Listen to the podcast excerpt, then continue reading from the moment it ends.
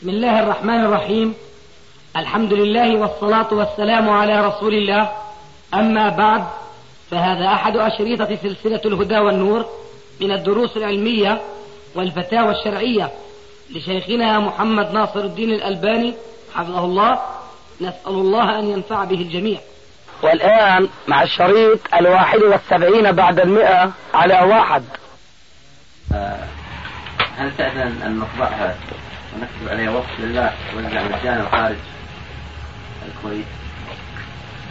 ولا حقوق الطبع ليست عندي؟ وهذه مشكلة. الكتب التي طبعت من كتبي. لها طابعان أحدهما وهو الأكثر. طبع على حساب إما طابع أو ناشر أو نحو ذلك.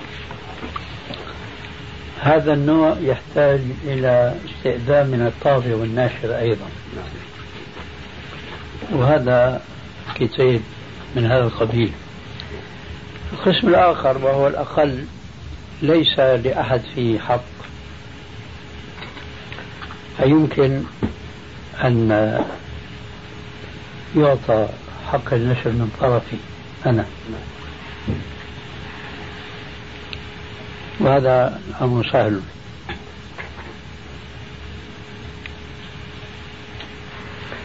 الرسالة هذه مع كونها صغيرة الحجم؟ هي أخيرا صارت من حق آه، آه، ناشر سعودي يمكن رأيتم. هي مكتبة المعارف. ها؟ مكتبة المعارف. أيوة. فلو اتفقتم معه وأنا ما عندي مانع. طيب إن شاء الله نتصل به هو موجود كان سمعته في لا موجود هنا في الرياض. أحيانا يأتي إلى هنا بس بدون توقيت محدد. ما اسمه شيخ تعرف اسمه اسمه الشيخ سعد. نعم. سعد إيش؟ سعد الراشد.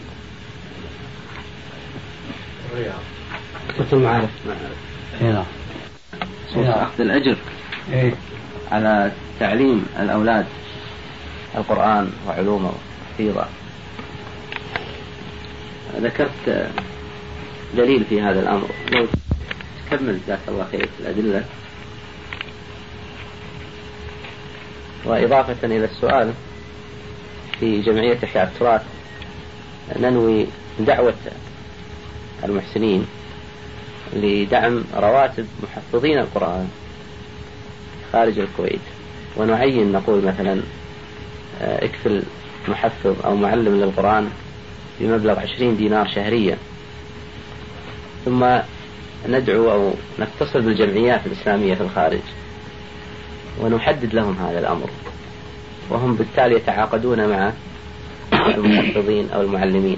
نعم. فهل على هذا الأمر؟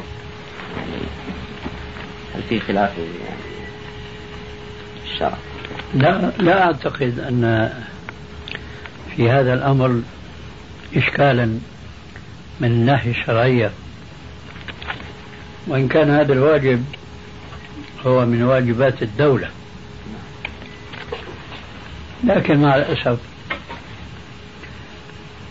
الدول الإسلامية اليوم أو بعبارة قد تكون أدق أكثر الدول الإسلامية لا تعطي هذا الجانب العناية اللائقة به. فإذا قام ذلك بعض الأفراد من المسلمين فإنما هو واجب كفائي يسقطونه عن رقاب الأمة. فهم يشكلون على ذلك ولهم الجزاء الأوفى. عند الله تبارك وتعالى. فأقول قيام بعض الأفراد من المسلمين لهذا العمل فهو عمل جليل آه، يسقطون به واجبا عن الدولة. وجمع التبرعات في هذا الصدد هو من باب قوله تعالى وتعاونوا على البر والتقوى. لكن الحقيقة التي ينبغي الدندنة حولها ولفت النظر أفراد المسلمين إليها وبخاصة منهم هؤلاء الذين سيرتب لهم هذه الرواتب أن يجعلوا عملهم خالصا لله. حتى نخلص من مشكلة أخذ الأجر. لأنه لكثرة ما يتردد مثل ذاك السؤال هل يجوز أخذ الأجر على تعليم القرآن؟ على إمامة الناس تأذين ونحو ذلك. أشعر شعورا قويا جدا بأن الناس لا يفرقون بين ما يسمى أجرا وبين ما يسمى راتبا أو تعويضا. وهذا التفريق أمر جوهري جدا. لأنه تختلف النتائج اختلافا جذريا بين أن يأخذ أجرا على عبادة وبين أن يأخذ تعويضا أو مكافأة أو نحو ذلك. وقد يتوهم بعض الناس بأن المسألة شكلية. إيش الفرق؟ سميته أجر ولا سميته مكافأة أو جعالة؟ أو تعويضا أو راتبا أو نحو ذلك لا الفرق كبير وكبير جدا. كالفرق بين من يجاهد يخرج مجاهدا في سبيل الله يبتغي الشهادة في سبيل الله وبين آخر يخرج للجهاد ولكنه يطمع في الكسب المادي. ولذلك جاء الحديث المشهور الصحيح الذي افتتح الإمام البخاري كتابه الصحيح به. إنما الأعمال بالنيات وإنما لكل من ما نوى. فمن كانت هجرته إلى الله ورسوله فهجرته إلى الله ورسوله. ومن كانت هجرته إلى دنيا يصيبها أو امرأة ينكحها فهجرته إلى ما هاجر إليه. يذكر شراح الحديث أن سبب هذا الحديث أن رجلا خرج مع الرسول عليه السلام للجهاد في سبيل الله في الظاهر ولكن نيته كانت لعله يحظى بامرأة في تلك البلاد التي كانت الهمة متوجهة لغزوها وهي تعرف بأم قيس. فهو خرج للجهاد لعله يحظى بهذه المرأة. وصار ذلك معروفا عند علماء الحديث بحديث أم قيس بمهاجر أم قيس. مهاجر أم قيس. يعني هذا هاجر بقصد الحصول على تلك المرأة ولم يخلص النية في الهجرة أو في الجهاد في سبيل الله عز وجل. فسمي بمهاجر أم قيس. قلت بأن علماء الحديث يذكرون هذه مناسبة وإن كانت هذه المناسبة لم تصح إسنادها على طريقة علماء الحديث بخلاف أصل الحديث فهو واضح وثابت ثبوتا يقينيا لأن إسنادهم أولا صحيح لا غبار عليه وثانيا لأن الأمة بأجمعها تلقت هذا الحديث بالقبول حتى قال بعض العلماء كأنه وغيره هذا الحديث ثلث الإسلام لأن الأعمال كلها تقوم على هذا الإخلاص الذي تضمن الحديث الحض عليه. إنما الأعمال بالنيات وإنما لكل من ما نوى إلى آخر الحديث. ولذلك فينبغي لفت نظر هؤلاء المعلمين الذين يساعدون بمثل هذه المساعدات التي تجمع من كثير من المحسنين أن لا يعتبروا ذلك أجرا فيحبط عملهم. وإنما هذا يعتبر جعالة راتبا مكافأة مساعدة إلى آخره. ولا شك أن العمل الواحد يختلف حكمه شرعا باختلاف النية. ولذلك فلا ينبغي للمسلم أن يستصغر هذا التفريق بين أن يأخذ هذا المال أجرا وبين أن يأخذه تعويضا أو مساعدة. لا ينبغي أن يستصغر هذا التفريق لأنه تفريق جوهري. ذلك لأنه من الثابت أن العمل الواحد يختلف أمره باختلاف النية. ومن الأدلة على ذلك الحديث الصحيح الذي فيه أن النبي صلى الله عليه وسلم قال للفقراء حينما شكوا أمرهم إليه وكانوا يربطون الأغنياء على ما يقومون به من صدقات مع مشاركتهم للفقراء في العبادات في الصلاة والصيام لكنهم يتفوقون عليهم بالصدقات.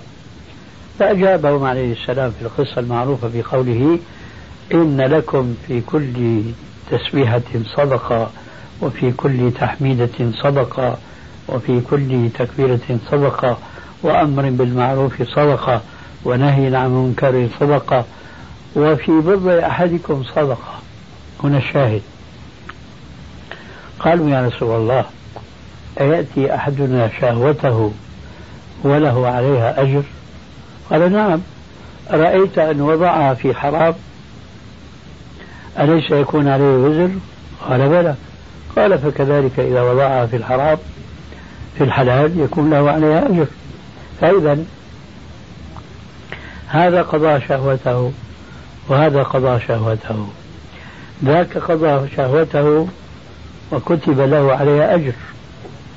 والآخر قضى شهوته كتب عليه وزر.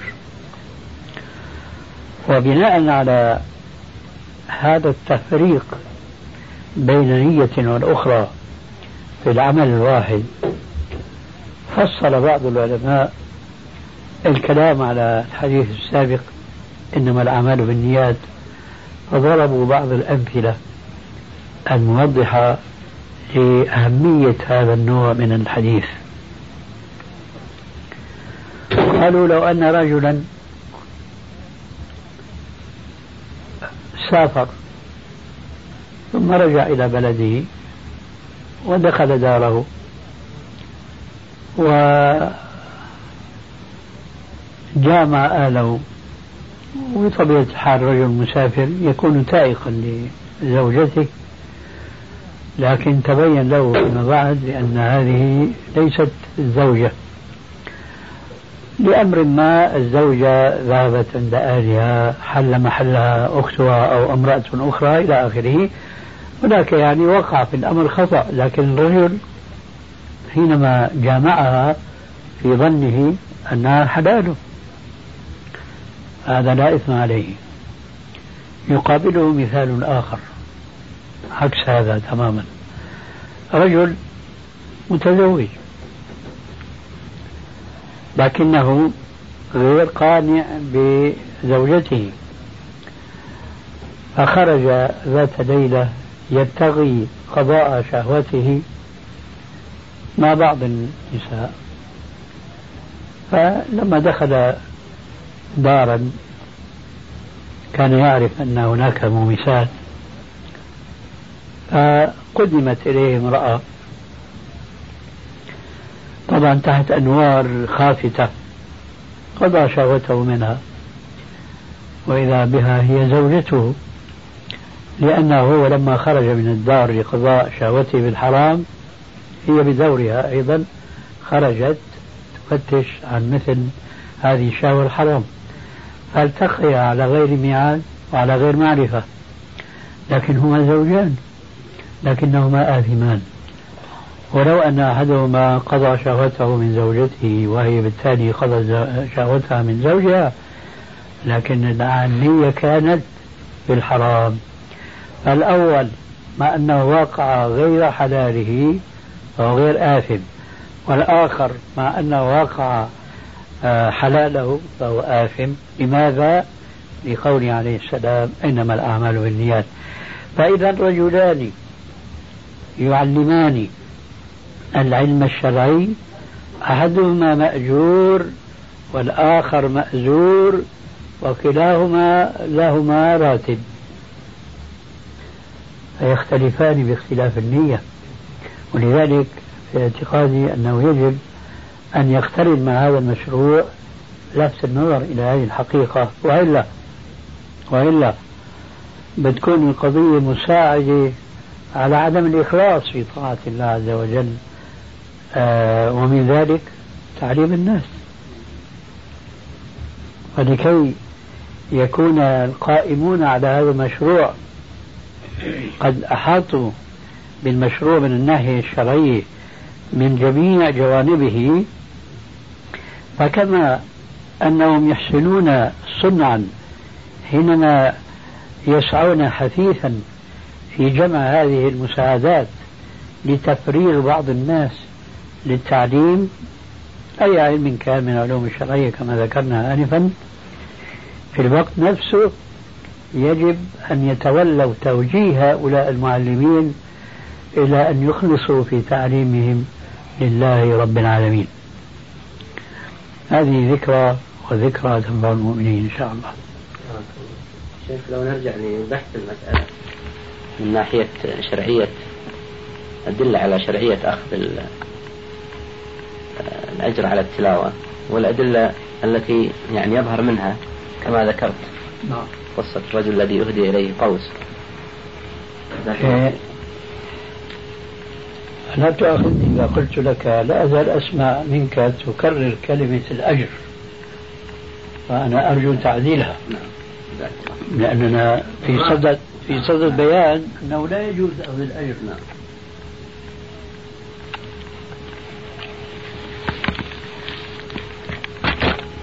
نحن نعلم من السيرة النبوية أن المجاهدين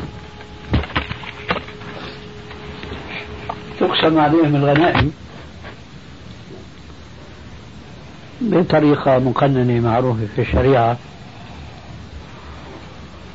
فلا شك أن هذه الغنائم التي تعطى لهم ليس أجرا لجهادهم في سبيل الله وإنما هذا تعويض ومكافأة من الله عز وجل على جهادهم في سبيل الله.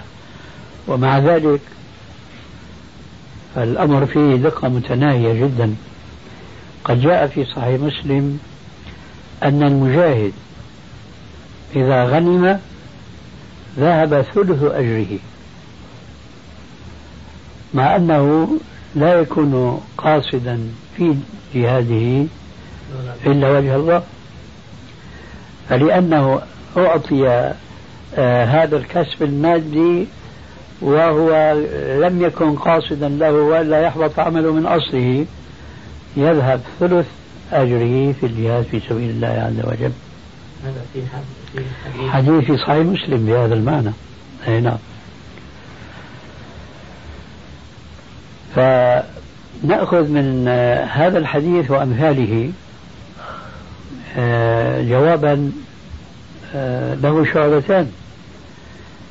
من ناحية يجيز أخذ المال مقابل عبادة إذا قام بها مخلصا لوجه الله عز وجل وقد وقدم إليه هذا المال إما من الدولة الحاكم أو من ينوب نابه في القيام بهذه الواجبات.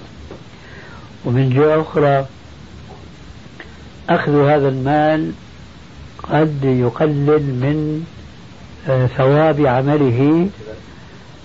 ولو افترضنا في ذلك الإخلاص كله في طاعة ربه تبارك وتعالى.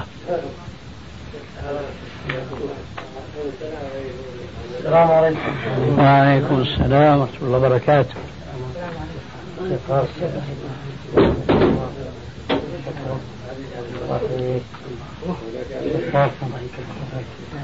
أهلا. بارك الله بالخير وعليكم السلام. أهلا. كيف حالكم؟ يضاف إلى ما سبق ذكره أن الأصل في كل عمل يقوم به المسلم أنه جائز وتحريمه يحتاج إلى نص خاص. ولا نجد في الشرع ما يحرم مثل هذا السعي في سبيل جمع الأموال لتخصيص بعض الأفراد من المسلمين وتفريغهم للقيام ببعض الواجبات الدينية. يضاف أو لهذا السبب آه، كان جرى عمل المسلمين حتى في القرون الثلاثة المشهود لها بالخيرية فالقضاة مثلا والمفتون كلهم كانوا يعطون لهم لا نقول أجورا وإنما رواتب. وكأن هذا الراتب هو لما أشرنا إليه من مساعدة على التفريغ لهؤلاء الناس أن يقوموا بواجبهم.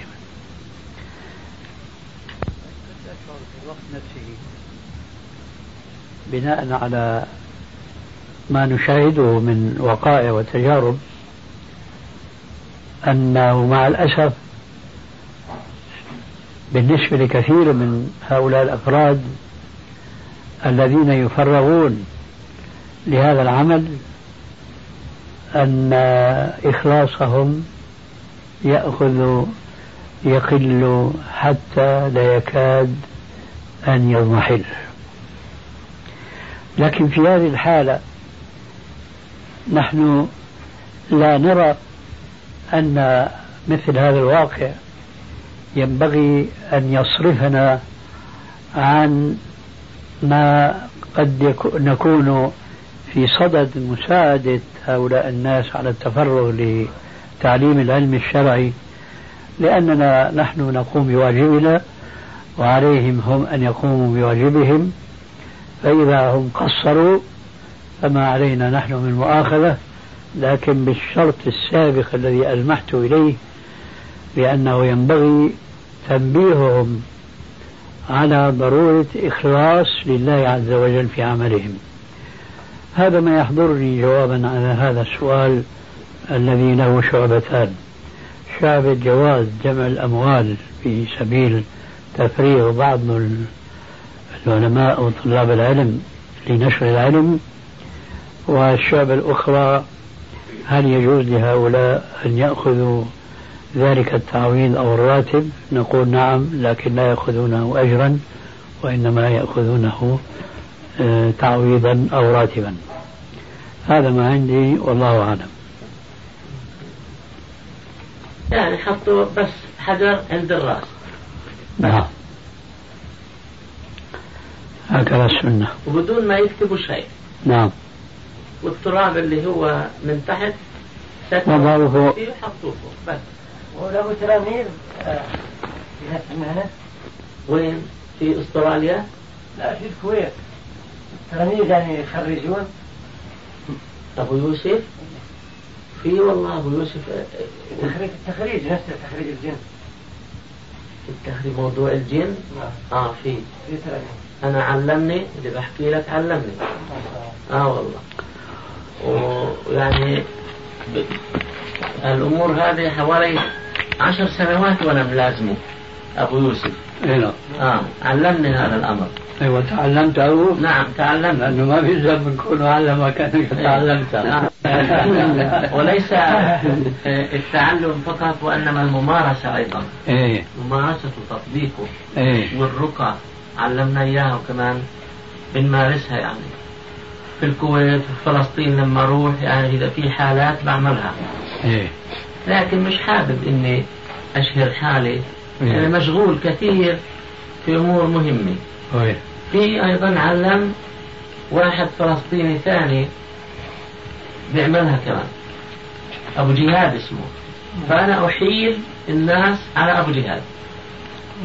أولا يلقى المريض هذا اللي هو عنده شيء من الجن يعني وكيف نعرفه؟ نفحصه.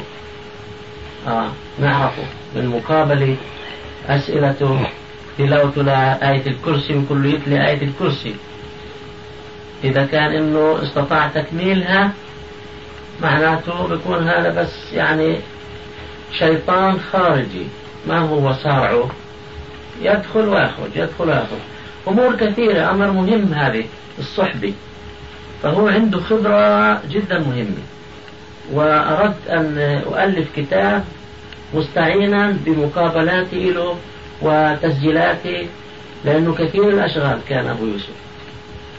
لكن جاء أحد الشباب الكويتي ألف كتاب عن الجن والشياطين اللي هو عبد الوهاب العثمان. وتولى مقابلة أبو يوسف وأخذ كل هذه الأمور العملية. وشرحها من فم أبو يوسف ومن أمور يعني مفصلة. وقال لي أبو يوسف أجى عند العوايشي وكذا وكذا أنا سررت جدا لأنه ما يعني كل يوم أقول بدنا إن شاء الله نبدأ إحنا العوايشي هون. آسف مش العواشي عبد عبد الوهاب العثمان. إيه آه. قلت العواشي آه لأنه اجى في ذهن العواشي إيه. عبد الوهاب العثمان. إيه. فهذا عبد الوهاب العثمان وان شاء الله سيصدر الطبعة الثانية لكتابه فيه هذه الأمور. لكن الكتابة غير الممارسة. إيه. حقيقة. ثم مش كل إنسان يسمع العلم ويحاول أن يمارس يستطيع. لابد من شخصية قوية. يعني شخصية الممارس يجب أن يكون قوي. نعم. آه. وما عنده خوف وأنه بالفعل آه يعني يشعر أنه هو جندي. وشعر أنه عدو عدو الله الشيطان دخل في أخ من إخوانه أو أخت من من, من أخواته فيحاول أن يعني يفترسه ويقتل هذا الشيطان كأنه يجاهد فيه جهادا. أما إذا كان ضعيف يعني شخصيته ضعيفة بخاف فلا يفعل ذلك أبدا. يبتعد يعني. بس الرقى. واستعمل أبو يوسف يا سيدي هذا حاجة جدا مطورة. في تاريخ الإسلام ما استعملت. اللي هي الكهرباء. الضرب بالكهرباء 220 فولت. هذه اللي بين أيدينا. كيف استعملها؟ كان يضرب شيطانا دخل في رجل وأعياه الضرب. ست ساعات وهو يضرب فيه. أبو يوسف لم يكن يضرب وإنما تلاميذه إن ساعدوا يعني. فمل أبو يوسف منه قال له إن شاء الله إلا أحرقك حرق بالكهرباء. بس قال له أبو يوسف سوف أحرقك بالكهرباء؟ هذا قال له خلاص أنا بدي أخرج لا تفعل. فأدرك أبو يوسف على أنه الشياطين هؤلاء يعني يخافون من الكهرباء. يهدده تهديدا أولا. وبعدين بصير يلسع مش هيك؟ بس لسعات هيك. أقل من ثانية في يده وبيربطوا بربطة كهربائية مضبوطة يعني كله. وبمسكوه أربعة وبصير يقرأ سورة سورة البقرة ويبقي أبو يوسف بالفاتحة وبيدفل في وجه المصر يعني يدوب يخرج أنا حاولت يعني مع بنت قديم كل ما كان الصرع قديم شوف قديم. يعني سنوات كل ما الشيطان استعصى. لكن إذا كان من جديد ممكن تهديد الرقى أو أخذ عليه شروط معينة إنه يخرج أو مسكه هنا في العرقين. أيضا أبو يوسف بيمسك بالعرقين رغم أن أبو يوسف يعني حوالي 50 كيلو جرام وزنه يعني. لكن لما يمسك العرقين هذولا يعني الشيطان تزهق روحه يموت يصرخ ولا بتشوفه بده يهلك وبعدين بخرج. من مسك له يجري مجرى الدم آه. بيمسكوا بهذول العرقين هنا الاثنين وبيخرج مسكي مرة أو مرتين وبيخرج. وإذا ما خرج بضربه بالكهرباء. وقال إنه بس مجرد الرقى إنه يخرج. فالشيء يعني كويس والله. ومفيد يعني. يعني الناس بيستفيدوا منه. لكن مش كل إنسان يصلح. لهذا. بقوم الآن في هذا الأمر شخص في الكويت علموا أبو يوسف من الشباب اللي كنا نروح عنده أبو يوسف أربعاء بعد أربعاء كنا نروح عنده. ويعلمنا ولما يصير حالات بنروح إحنا نشهد ونسجل تسجيلات أيضا. فالحمد لله يعني الأمر فيه موجود يعني ناس. بلغنا أنه في بعض الناس لهم اعتراضات. شو هي؟ بس هذا دعاية ضد أبو يوسف يعني أعداء أبو يوسف. أما السلفيين أبدا ما عندهم اعتراضات. وهذا موجود يعني ابن تيمية كان يضرب. معروف لكن نحن نتكلم عن الوسائل التي يستعملها فيش وسائل إلا هذه اللي ذكرتها. إما أن يمسكوا هنا في الودجين هذول عرقين والرقى بالقرآن والسنة الصحيحة. طيب هذا المسك يعني يتعدى حتى لو كانت امرأة؟ حتى لو كانت امرأة ما هي مغشى عليها. شيخ أنا سمعت الكلام ومحارم. سمعت عن ابو يوسف رحمة الله عليه. محارم. معاها محارمها ماسكينها المرأة كيف محارمها؟ أهلها يعني زوجها أبوها أخوها هم اللي جايبينها. يعني موجودين حاضرين نعم نعم هم اللي ماسكين. معليش لكن هذا يبرر مسخة مريضة مثل الطبيب.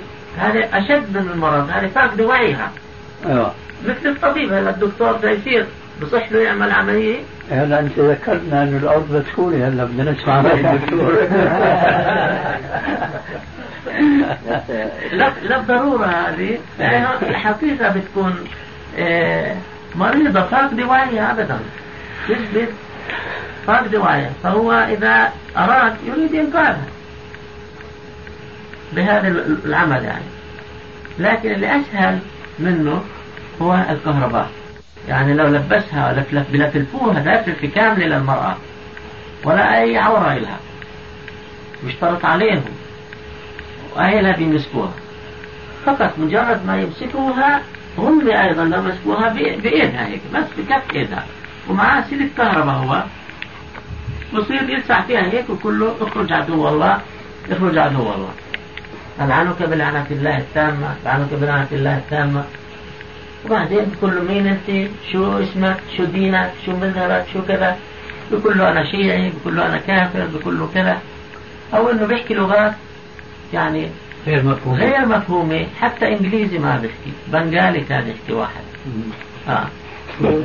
إيه والله. عجائب إيه شو عندك حسين؟ و يعني في مرة يعني قلت له إنه يقال إنه في فلان. عمل نفس العمل تفرد الشيخ جزاه الله خير ذكر نقطة؟ قال فلان يعني يغفر الله له قيل بأنه يمسح. حتى المرأة مش عارف كيف يرقى وكذا يمسح على الثديين وكان نافرة وذكر الاسم كذا يعني ذكر وقال كذا وكذا وقال هذا مضايقة من هذا الباب يعني فيها معصية. وصار قال هذا ما يجوز طريق المس و... يعني كان كلامه طيب. فانا فهمت إنه ما في لمس مباشر. يعني ما في حتى المرأة أنا أخذت له زوجة صديقي صاحبي كانت تكسر ما في المطبخ من أدوات. وتعوض أولادها لكن يا شيخ لك ما في ينافي ما قلت آنفا. نعم. وخاصة لما سألتك لا فرق في ذلك بين الرجل والمرأة. قلت آه، ذلك من أجل الضرورة يعني. أقولك ما في ينافي. فهل في لكن هذا المس يعني موجود لكن يبرره الضرورة كما قلت ولا ما في مطلقا؟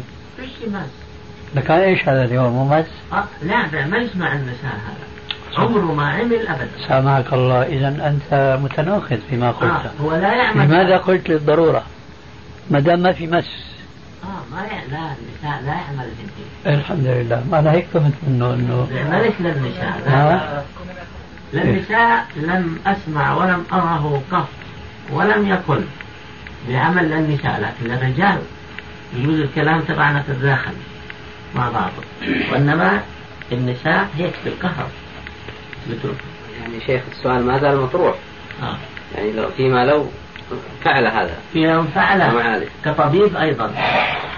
بجوز إنه يفعل. هاي الطبيب نسأله آه. طبعا يعني لأنه ما في آه، نساء بنفس الكفاءة. ما في. ممكن يعني. طبعا سألنا الشيخ من قبل. فهو طبعا يعني بفضل الله ما في يعني نساء مثلا طبيبات بنفس الكفاءة بالنسبة للجراحة أو بالنسبة لشغلة العظام فهذا يعني والله أعلم. جائز. هو أفضل؟ تبقى مغشي عليها سيدي. مغشي عليها حالات أبدا كأنها ميتة تصحى و إيه أنا من الناحية الفقهية بقول إذا ضاقت السبل الجائزة شرعا في هذا الموضوع. إذا ضاقت السبل الجائزة شرعا لمعالجة هذه المرأة مما فيها من صرع إلا بمسها في ذاك المكان. فأقول حين ذاك الضرورات تبيح المحظورات لكن ينبغي التحفظ قبل الوصول إلى هذه المرحلة بتعاطي ما لا محظور فيه. كالذي قلت مثلا بالكف بالكهرباء. وبطل يستعمل هذه لأنها تتعبه حتى مع الرجال بطل يمسكهم. بعد ما اهتدى على موضوع الكهرباء. الكهرباء هذه أسهل لسع بسيط هيك ضربات. اخرج اخرج وهدده هات ما عندك؟ بالنسبة لموضوع استعمال الكهرباء والضرب بالعصا هل يعني في دليل شرعي يجيز تخريج الجن بهذا الأسلوب؟ هذه الحقيقة في رأيي ما له علاقة بالوسائل التي ليس فيها نهي مباشر وأذى مباشر هذه ما تحتاج إلى دليل شرعي لتجويدها إذا كان لا يحصل منها إلا الفائدة. فنحن لما بنقول زيد ضرب عمرا هذا الضرب مؤذي. لكن في هذه الحالة الظاهر أنه غير مؤذي. لا يشعر المريض. الظاهر أنه غير مؤذي. وحين ذاك ما دام أن هذا الضرب لا يؤذي بل يفيد فنحن نقول بالجواز ولسنا بحاجة أن يكون عندنا دليل شرعي خاص يدل على إباحة استعمال هذا الأمر. نحن نقرب ذلك بمثال وارد في الشرع. آه، أحدهم بمثالين. أحدهما الحجامة والآخر الفصد. الحجامة تعرفون عبارة عن جرح البدن في مكان يعرفه أيضا الحجام المختص لأنه في كل مكان نعم. لا هذا قد يكون الفصد أي نعم. نحن نتكلم الآن عن الحجامة إيه.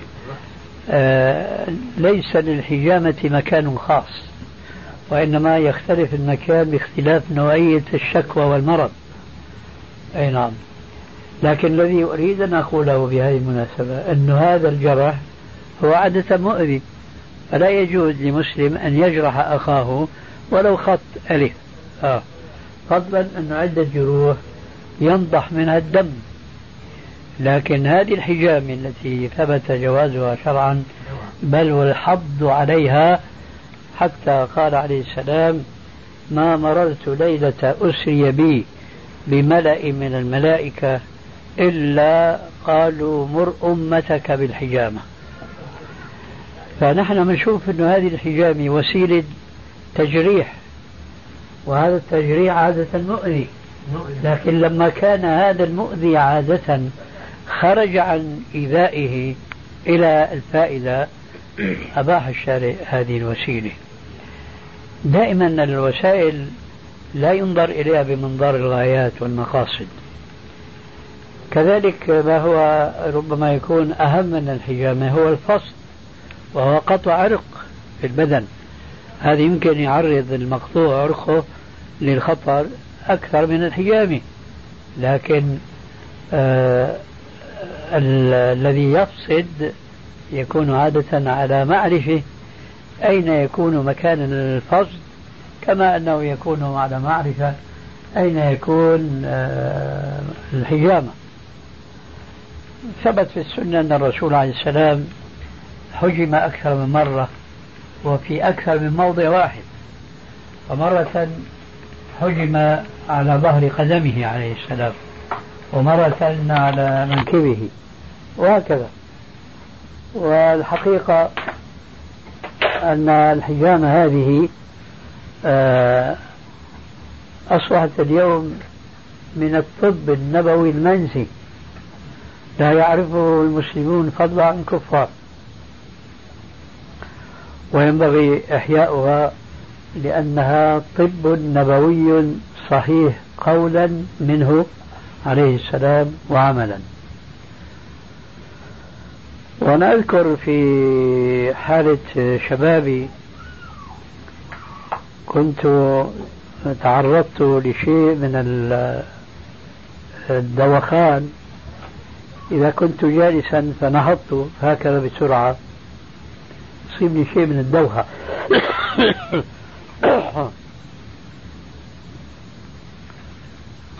آه، ذهبت عند حجام هناك في دمشق. فحجمني في ساقي. وبعض المرات كان يهجمني بين كتفي. وكنت أجد في ذلك الفائدة الملموسة. حتى منذ سنتين شعرت بما يشبه الدوخة تلك مع الطنين في الأذن. فسألت عن بعض الحجامين هنا فلا مخبر. ثم حولت إلى بنك الدم. فحصوني بالفحوص الطبية الآن الحديثة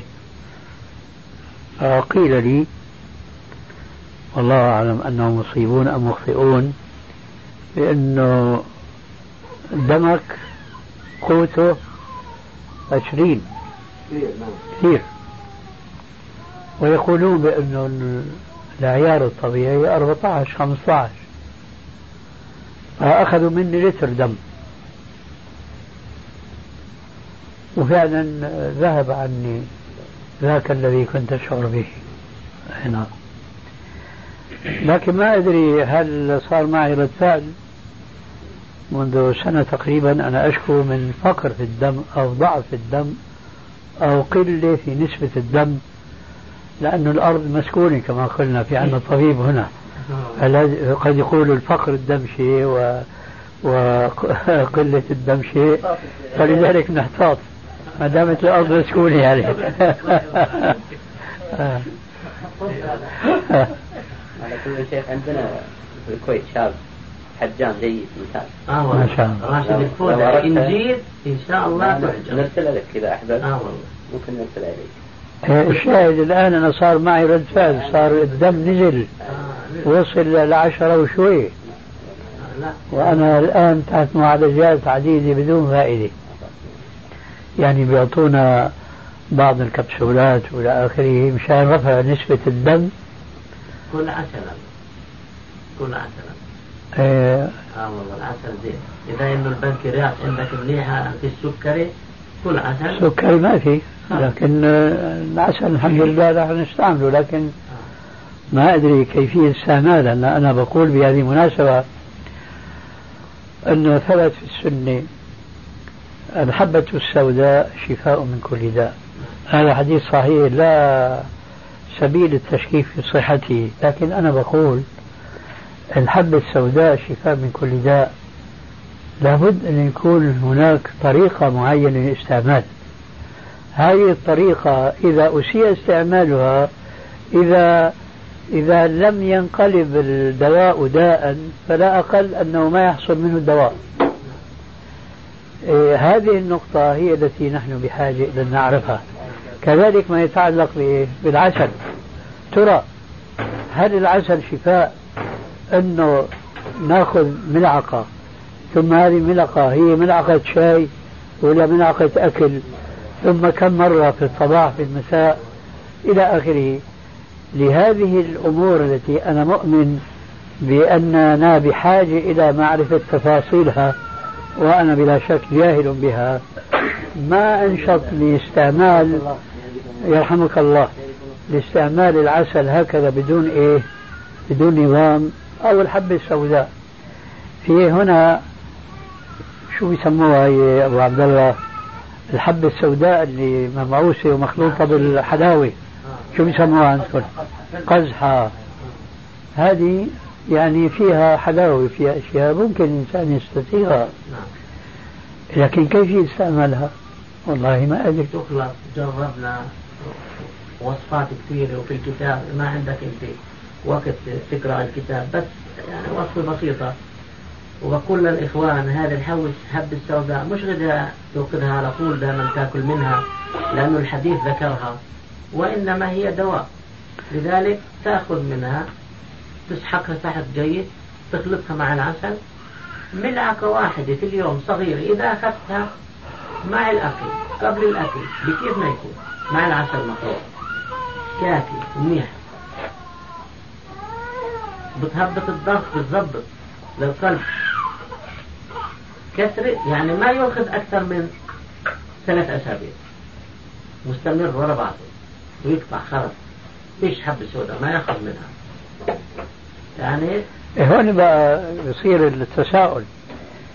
التحديد بثلاث أسابيع والتحديد بملعقة كل يوم. أولا هذا التحديد من أين جاء؟ ثانيا هل هذا بالنسبة لكل الأشخاص؟ ثالثا وأخيرا هل هذا بالنسبة لكل الأمراض؟ مسألة ما أظن هكذا. عندي كتب يا سيد الشيخ كتب عربية. ذاكرين المثقال. المثقال ثلاثة جرام ونصف. ثلاثة نعم ثلاثة جرام ونصف المثقال. فبقول لك هذا يؤخذ مثقال إلى مثقالين من الدواء. يعني بيحدد الكمية. وهذا تجربي. ما هو دين ولا شرع ولا شيء يعني. معليش معليش بس التجربة أنا ولما أخذ ما أخذت جواب سؤالي. ذكرت أن أمور ثلاثة. يمكن الآن صعب علي أن أعيدها. يعني قلت أنه من أين جاء التحديد بثلاثة أسابيع؟ ومن أين جاء التحديد بملعقة؟ كل يوم فقط لا أكثر. ثم ما معيار هذه الملعقة؟ الآن بقول إضافة على ما سبق. ثم هل هذا بالنسبة لكل مرض. لا. ثم هل هذا بالنسبة لكل إنسان؟ عندنا أرجوزة نافعة من الناحية العلمية آه، في التحذير من شرب الدخان أو في بيان حكم الدخان. بيقول في خاتمة الأرجوزة أي نعم. وغاية الكلام فيه أنه من النبات وهو حل كله إلا الذي يضر بالأبدان أو النهى فذاك شيء ثاني. قد أخبر الله ثم المصطفى عن عسل النحل بأنه شفاء مع أنه يضر بالمحموم وحرمة المؤذي من المعلوم. الآن بالمناسبة شو رأيك أنت وأنت يبدو لك ما أقول أنك متخصص لكن لك عناية في الطب العربي هذا. شو رأيك أنه يضر المحموم صحيح. فهذا بأيد مش ها؟ هي أشكال كمان. هذا بأيد كلامي السابق أنه هل الوصفة التي جاء وصفها في الحديث؟ يجب أن نعرف مقاديرها ونسبها ولمن تعطى. هي العسل وإذا به بيقول فإنه يضر بالمحموم وحرمة المؤذي من المعلوم. فيا ترى زيد من الناس اللي هو أمامك الآن؟ يشكو من أكثر من مرض.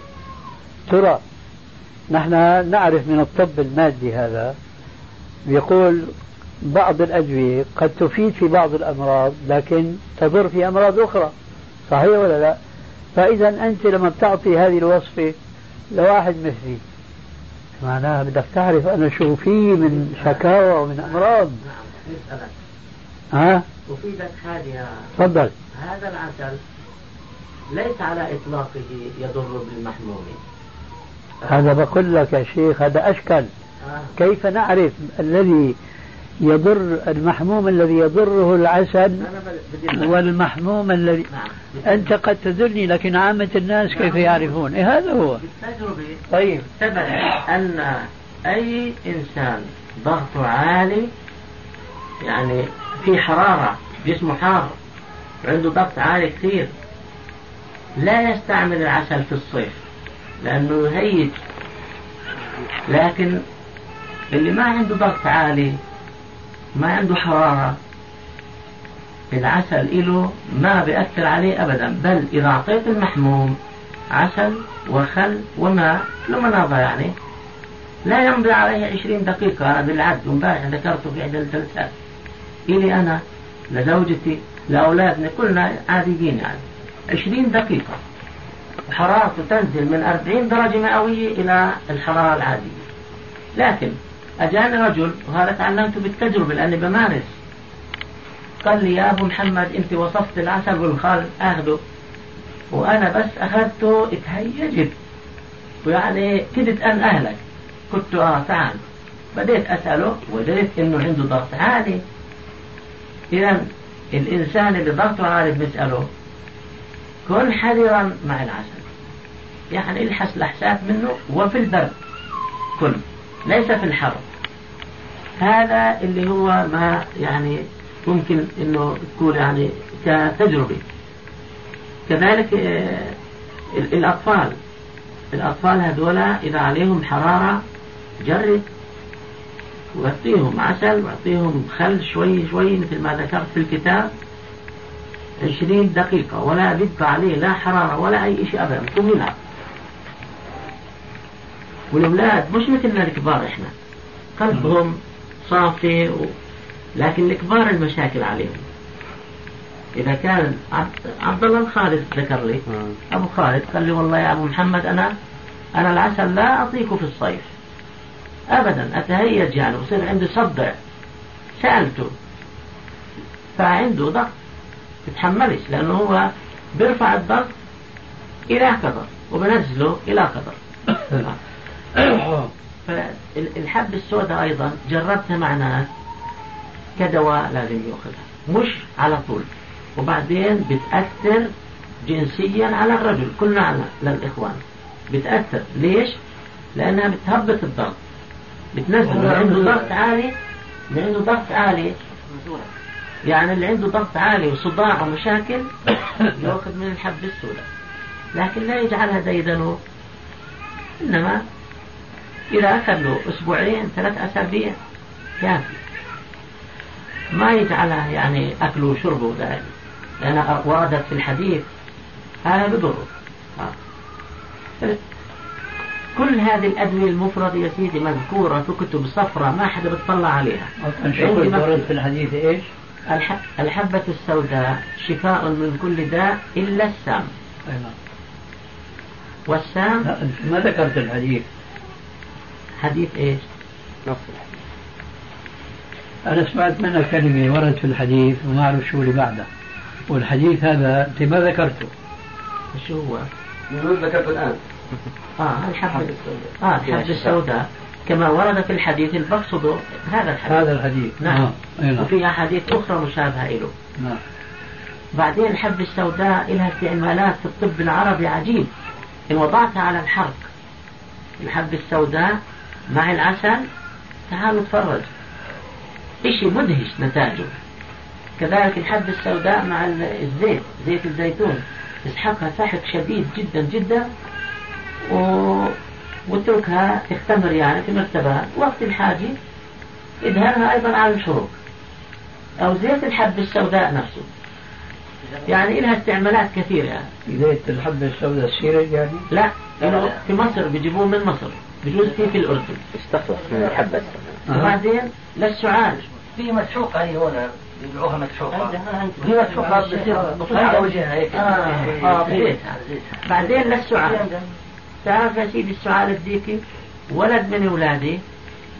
كان يعني يسكر حنجرته بالدموع. سعال في الليل. نحمله على المستشفى يفارق. ويقعد ثلاث أيام في المستشفى. لما تعلمت هذه الأمور الطبية فقط جدا ملعقة زيت مع حبة سوداء مع بعضها أعطنا إياها مع مية سكنايا حالا خمس دقائق وإذا الولد انفتحت الحنجرة تبعته ونام نوما عميقا. ولا أدري في الصباح شو صار فيه. ففي لها استعمالات كثيرة. أما كل ليلة يمسك الولد؟ لا. المريض كل يوم نطعمه؟ لا. في لها. بدها يعني بدها يعني إنسان يسأل أيضا. يسأل المريض شو أحواله وشو أمور شو طريقة استعمال حبة السوداء مع الخل بالنسبة للحرارة كيف وكم؟ في شيء حبة سوداء وخل. العسل عفوا العسل والخل. ملعقة صغيرة عسل. مع ملعقة مخلوطة مع ملعقة خل. نعم. اللي ضغطه عالي. نفس الأطفال نفس ملعقة يخلطهم لما يذوب العسل والخل وضيف عليها شوية مي بتصير لمناظر واسقي إياها وجرب ترى عجبا. حتى الرجل إذا بده يمرض حساسية ومشاكل ومشاكل بإذن الله ببطل يمرض. هذا في كتابك مسجل كله في الكتاب وتطبيق طبقناه. يعني تصديق للأخ في العسل في حلول قديمة. نعم. إن بنت عندها حلول قديمة. وصفونها ضع عليها عسل أصلي يعني. وضع عليها عسل ضمر الحاق نعم. قديم. قديم. أكثر من عشر سنوات. آه. وصار سير الحرق في الدائرة يحصل لك في السنة نعم نعم بس ما خلص كله. نعم.